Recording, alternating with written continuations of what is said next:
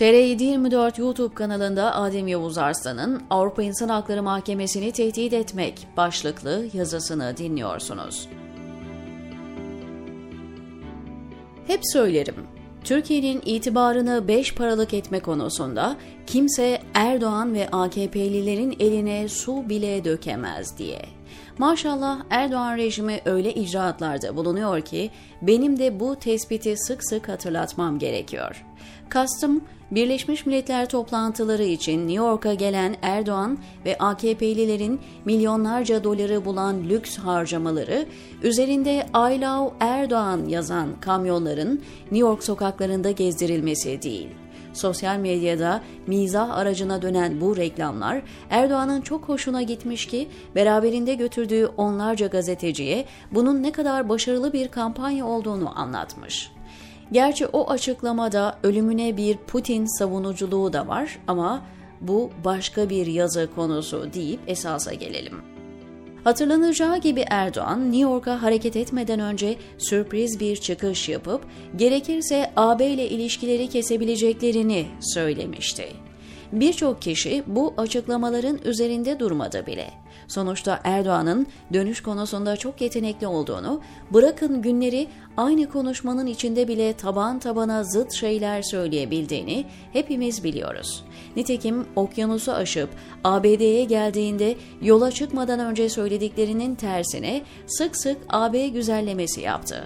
Uçağa binmeden önce AB ile ilişkileri kesebiliriz diyen kendisi değilmiş gibi bu kez de AB ile tarihi bir fırsat yakaladıklarını söyledi.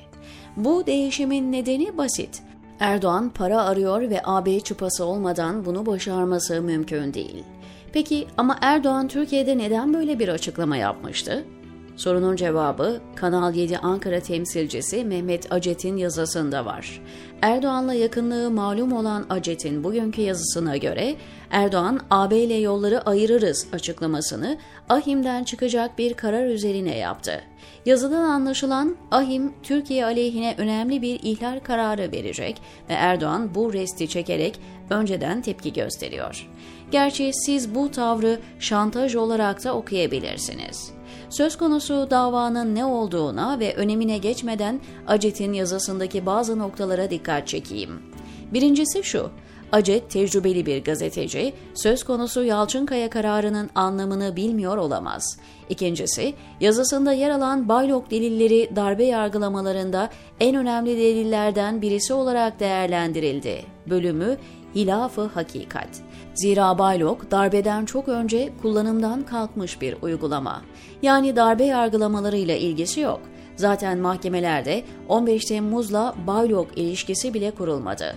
İnternet platformlarında herkese açık olan Baylok nedeniyle yapılan fişleme, ihraç ve tutuklamaları meşru gösterebilmek için 15 Temmuz'la ilişkilendirilmeye çalışılması kurnazlıktan başka bir şey değil. Acet'in yazısından anlaşıldığı üzere Erdoğan rejimi hukuksuzluğun ahimden döneceğini gördü ve ön almaya çalışıyor. Zira Yalçınkaya kararında beklenen ihlal çıkması halinde ki beklenti çıkacağı yönünde Türkiye'deki binlerce dava düşecek. İktidar çevreleri Osman Kavala ve Selahattin Demirtaş kararlarında olduğu gibi Avrupa İnsan Hakları Mahkemesi kararını uygulamama yoluna gitme eğiliminde. Mehmet Acet'in yazısından da anlaşılan o. Açıkçası şaşırtıcı bir durum değil. Ancak Yalçınkaya dosyasıyla Kavala ve Demirtaş davaları arasında fark var. Yani Türkiye'nin ahim kararını uygulama şansı yok. Aslında Kavala ve Demirtaş'ta ahim kararları uygulandı ama Erdoğan rejimi kurnazlık yapıp başka suçlamalarla bu iki ismi içeride tutmaya devam ediyor. Ayrıca Avrupa İnsan Hakları Mahkemesi kararlarını uygulamak Avrupa'da yatması değil, bilakis Türk Ceza Hukuku ve Türkiye Anayasası'nın bağlayıcı hükmü.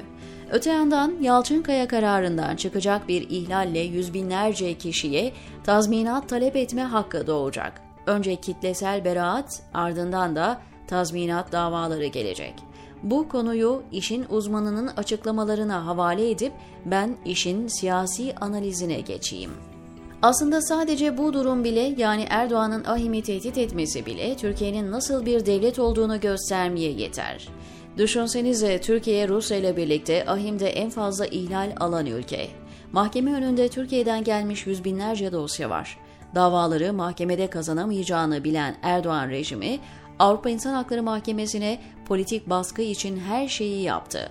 Mahkeme Başkanı'nın tartışmalı Türkiye ziyareti, Adalet Bakan Yardımcısının ahim ziyareti gibi konular herkesin malumu.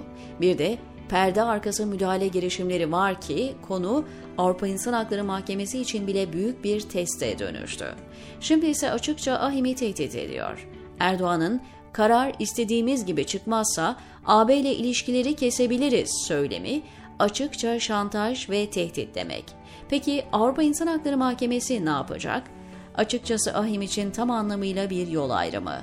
Erdoğan'ın şantajlarına boyun eğip kuruluş ilkelerine aykırı hareket edip etmeyeceği en başta mahkemenin kendi sorunu. Çünkü Erdoğan'a verilen her taviz daha büyük hukuksuzlukların kapısını açtı. Öte yandan bir lider düşünün, üyesi olduğu bir birliğin kapısına gidip eğer benim istediğim türden mahkeme kararları almazsanız aranıza katılmam diyor. Ahim'i tehdit eden, değişik vesilelerle baskı kurmaya çalışan bir rejim, ülke içindeki mahkemelerin bağımsız olmasına müsaade eder mi?